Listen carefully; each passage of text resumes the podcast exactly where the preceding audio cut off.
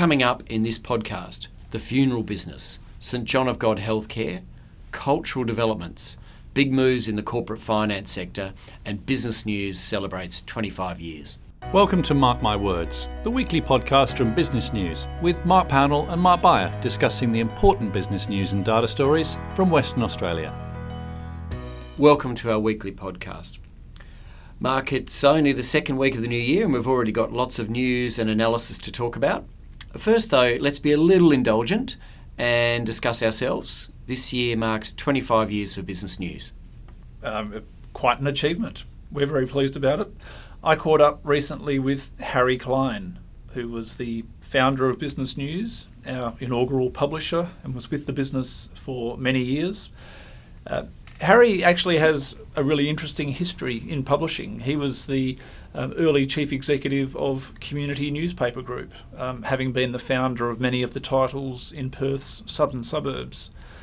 So Business News was his second foray into publishing, amongst many other things that Harry did over the years, including being president of the old Perth Chamber of Commerce.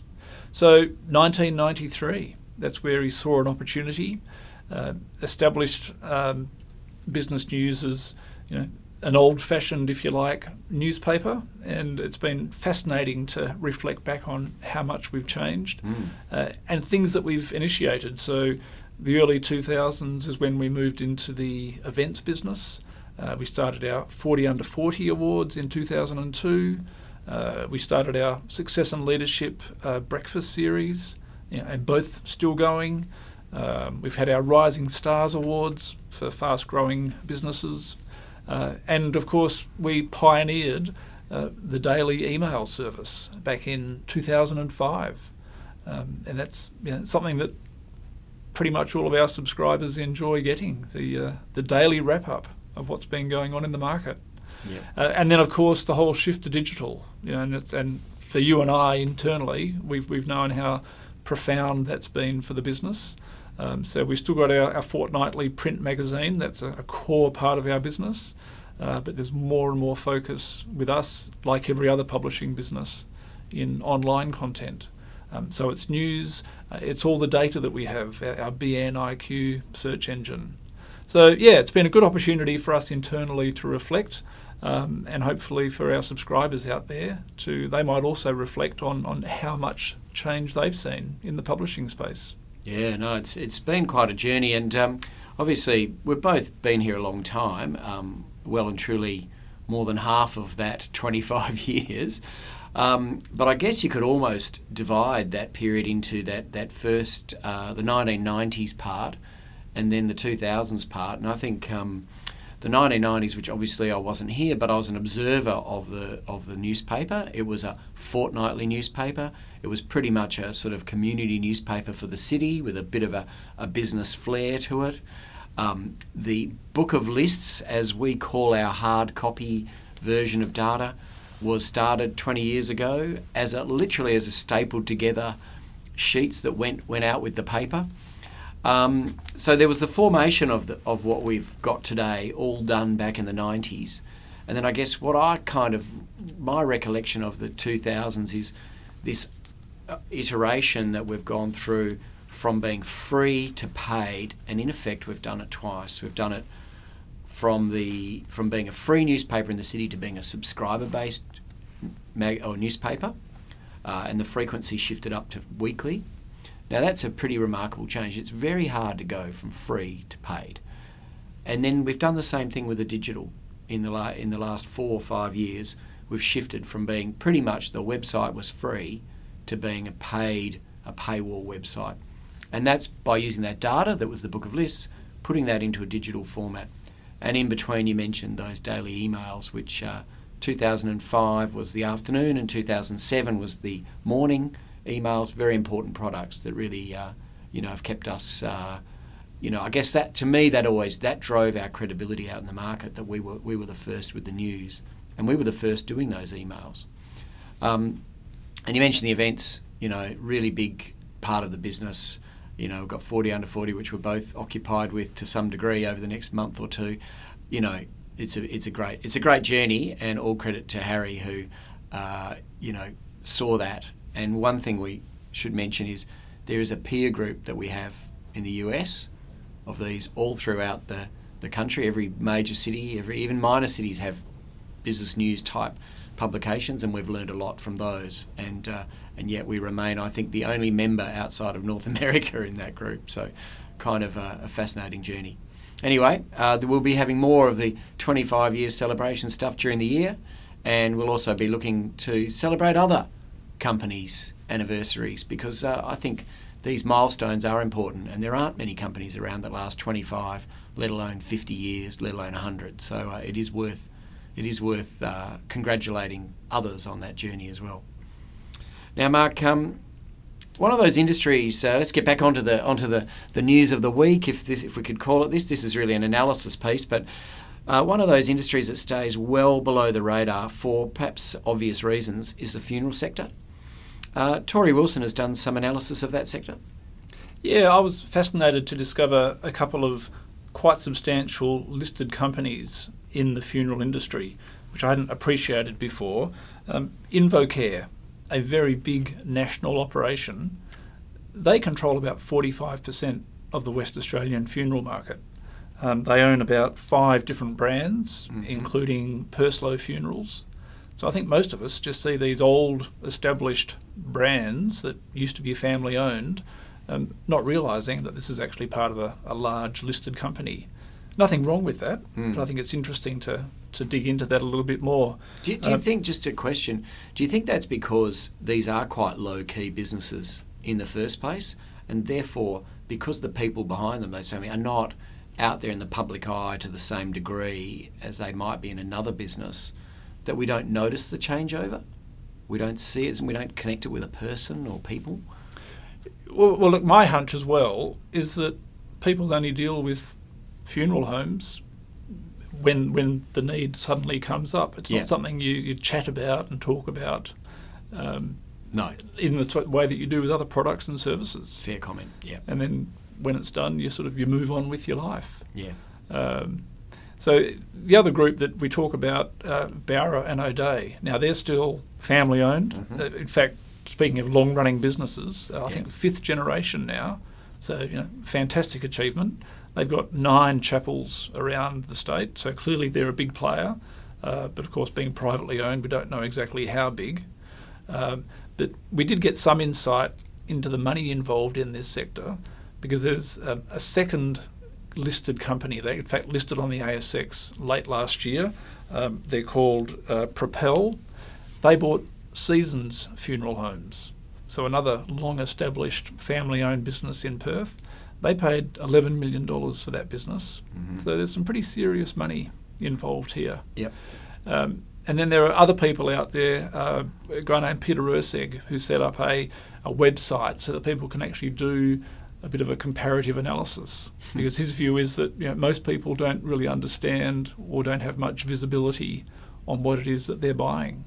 Yeah. And maybe it's quite a difficult period to go asking those tough questions, isn't it? Oh, absolutely. You're not hard negotiating when you've got, I guess, days really to deal with a matter that, is something that you were probably putting off or you didn't even know was coming. But it's fascinating to look at, maybe this is me, a business journalist, but I found it fascinating looking at the investor presentations for these listed companies. Yeah. And they're talking about pricing and margins and trends in the sector, just like any other industry. Of course. And yet they were dealing with funerals. Yeah.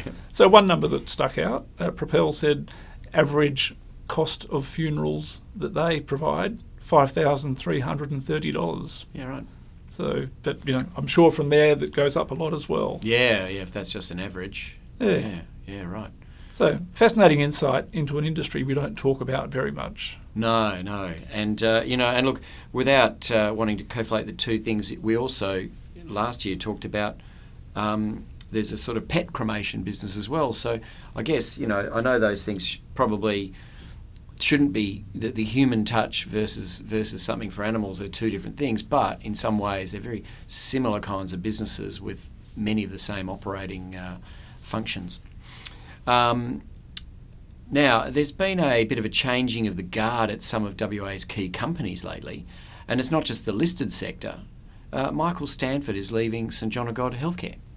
Yeah, look, this is a significant milestone for a business that doesn't get a lot of attention because it's an unlisted sort of church-based operation.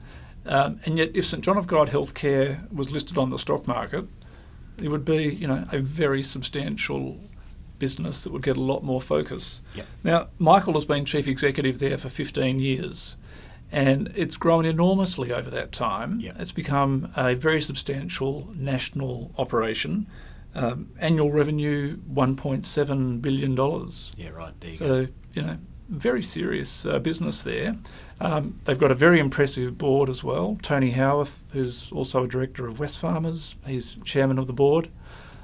So I'd think, you know, hats off to Michael for what he's achieved over his 15 years and the growth that he's achieved.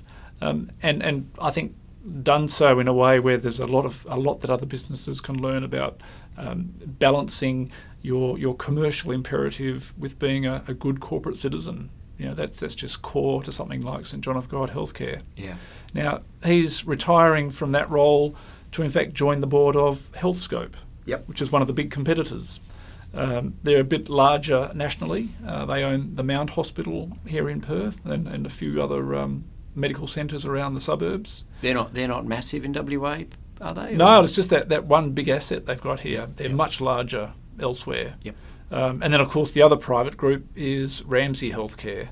They've got, you know, a much more substantial operation here with Hollywood and Joondalup and other operations. Yep. So, you know, a very big industry. But I think, yeah, it's just good to give credit to Michael Stanford and the people at St John of God Healthcare for what they've achieved. Yeah, no, look, you know, a large national employer, and I've watched with interest as they've expanded over east and done some big things here, but especially over east. Now, Mark, some of our best viewed articles have been on an array of cultural developments this week, if we could call them that anyway. Is there a theme there? Well, I think it was interesting just to pull together a few things that had come up this year. One of them was the announcements about the new businesses that will be opening up in Yagan Square. Mm-hmm. So that's a very substantial government-funded infrastructure development in that City Link area above the railway line. Tucked in there into the horseshoe part of the Horseshoe Bridge. That's right, yes. So costing about $75 million. So, you know, I think it's the kind of people like to see new developments. They like to see new things happening in the city. Mm-hmm. And yet, you know, they come with a very substantial price tag. Another one that you wrote a bit about was what's going on up at Scarborough. You know, very substantial redevelopment up there. And I think people acknowledge it's going to be good when it's done. But there's been a lot of disruption that's occurred as a result of that foreshore development, including things like a new swimming pool. Yep. But of course, the ongoing debate that we've touched on before about high-rise developments that are also proposed.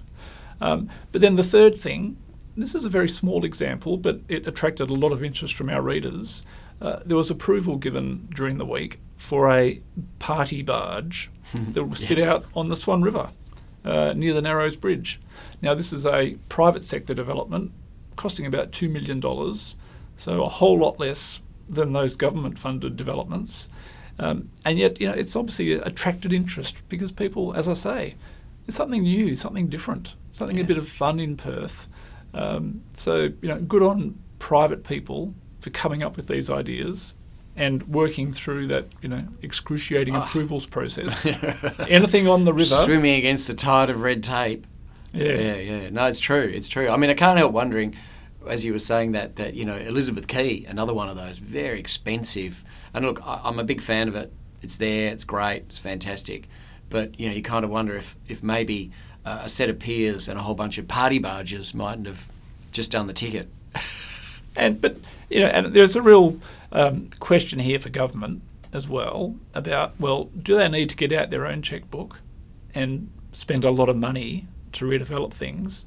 Or could they focus a bit more on seriously clearing the way for private people to come in and do their own thing? Let people do things, exactly.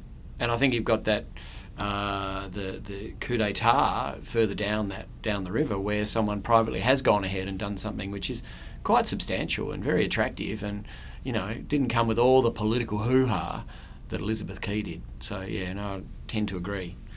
Let the private sector do it. Right. Now, you've done this week's special report looking at corporate finance sector and the deals that made up 2017. Remember that year? Feels like a long time ago already. One really interesting element is the amount of jostling amongst the sector's advisors. Yeah, look, really fascinating to dig deep into what's going on in the corporate finance market. We've been doing this for 8 or 9 years now, collecting data on what's going on. 850 transactions during 2017, right, collectively worth $25 billion. There you go. So for people that say there's nothing going on, it's pretty remarkable. There's an awful lot of transactions out there. Yeah. And in fact, yeah, the number of transactions is at high levels. Yes. That the value figure actually isn't all that high, but mainly because, you know, most years there's 2 or 3 sort of mega deals that involve the big end of town, and yep, they really sort of bump up the deal values. There wasn't so much of that in 2017, but amongst the mid-market, which is, you know, core for Perth, there was a lot going on. Mm. It's been a pretty good time to be out there raising capital, and there's quite a lot of takeover activity. So, you know, in terms of M&A deals, that was about $15 billion collectively. Right. So there are opportunities there. But that shift in the profile of deals, that's flowed through to who's active in the market. And it's this old pattern that we've talked about and seen over the years. Yep. The big players come into Perth during the boom, and then they sort of slip away when things get quiet. Right. So over the course of 2017, UBS, Merrill Lynch, Credit Suisse, they all pulled back in terms of their sort of M&A corporate advisory practice in Perth. As in, they shut down their branches here? Well, they all say they still have a presence here. Right. But not as substantial as it had been. Right. And that's reflected in the fact that some of their key people have moved to other places. So Tim Day was the senior person for, or the main person for UBS, yep, in Perth. He's gone out and set up Sternship Advisors. So, you know, it's nice to have a, you know, an interesting little new boutique advisory operation there. Chris Bingaman was investment banking director at Merrill Lynch. He left and has joined View Street Partners, okay, in Cottesloe, which we'll talk a bit more about in a moment. So they still have their fly-in, fly-out presence. You know, so someone like UBS, they're still active in the Perth market, but not on the ground as they had been. So, yeah, some really significant shifts there in terms of who's who. Another one, BDO, the accounting business, they've made an interesting move in this space. Mm. They've always been very strong in terms of, if you like, deal support, doing valuations, expert reports, assessments and so on, but they've never really had a strong sort of lead advisory M&A capacity. BDO's gone out and bought Tompkins Turner. They're a boutique advisory practice in Perth. They've now got 6 partners and 26 people in their corporate finance practice. So that makes them, you know, an even stronger presence in the Perth market. So can I ask, I'm thinking with BDO's presence as a service player is very much in that ASX listed space, right? They're very much independent experts reports and the like. Tompkins Turner is not really in that space from recollection, are they? They're much more in the private side. So I presume they've kind of done this in a way that won't be conflicting with their with the group that they service the most. Yeah, look, I spoke to Sharif Andros at BDO. He's chairs the corporate finance or heads the corporate finance practice. He sees it as the bringing together 2 different businesses, servicing different aspects of the market, but now having a more comprehensive service offering, gotcha, that can cover all elements of it. So, and underpinned by a very bullish view that they have on the outlook for Western Australia. Yeah. You know, we've come through a few quiet years. And, you know, Sharif himself said that they surprised themselves last year with how much things picked up. Mm. So they're seeing opportunities there. And he said, look, we could have quietly built up this capability ourselves, or bite the bullet, go out there and buy a business and integrate it into their existing operation. So they're feeling very positive about it. And look, another new name in the market that I spoke to, Rob Hamilton, set up a business called Ashanti Capital. Now, Rob's like quite a few people. He worked overseas, up in Hong Kong for quite a few years, built a big network, built capability. He's moved back to Perth. He's got a small group of people with him. Now, they raised $90 million last year across a range of transactions. So, there are people that are seeing opportunities. And so, I think that's really positive. One area in particular where Western Australia gets criticised a lot is a lack of money for tech startups. And people often say there's no venture capital in Western Australia. And in terms of those, the classic venture capital fund of a kind that you find in Silicon Valley, we don't have a lot, one or two exceptions like UR Capital. But I think it's important, and that ties in with Canva, a very successful business founded by a couple of Perth people, including Melanie Perkins, moved to Sydney. They just raised $40 million US, and the valuation of that business, they're now saying it's worth $1 billion. So fantastic success story. A unicorn, yes. So fantastic success story by a business set up by Perth people. And a lot of others would say you couldn't do that in Perth. Well, Health Engine is out there. Sector is out there. These are very successful tech businesses that have raised private money. And they've raised money from the same people that Canva has, right? That's right. There is an overlap there. Yeah. But there are other opportunities, and this is where a group like View Street comes in. They're getting involved with a lot of startup businesses. They get involved early, they provide advice, they raise seed capital, they'll then raise more growth capital, and in most cases, heading towards an ASX listing. Now, a lot of people sort of poo-poo that as a pathway for a tech business, but to me, it's very valid. There are a lot of people that do it, and it's quite credible. And that's the nature, I think, of venture capital in Perth. So it's all there in our latest corporate finance feature, and people that want to look at the numbers, jump on our website, hit the BNIQ search engine, then you can interrogate all the data there. Yep. You can see who the advisors are. I haven't mentioned even some of the local brokers like Hartley's had a really good year, Euros, Patterson's, the big law firms, we rank all of them. So lots to have a look at, all in this week's paper and online. I look forward to tucking in. Thank you.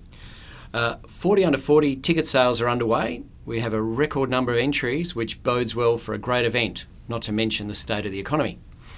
If you'd like to mingle with WA's best and brightest under 40, why not join us at Crown on March 7? Just come to our website and click the Events tab at the top of the page. Thanks for listening to Mark My Words with Mark Pownall and Mark Beyer from Business News. For more information, please go to businessnews.com.au/podcasts. And to receive these regularly, search for Business News WA in iTunes or SoundCloud.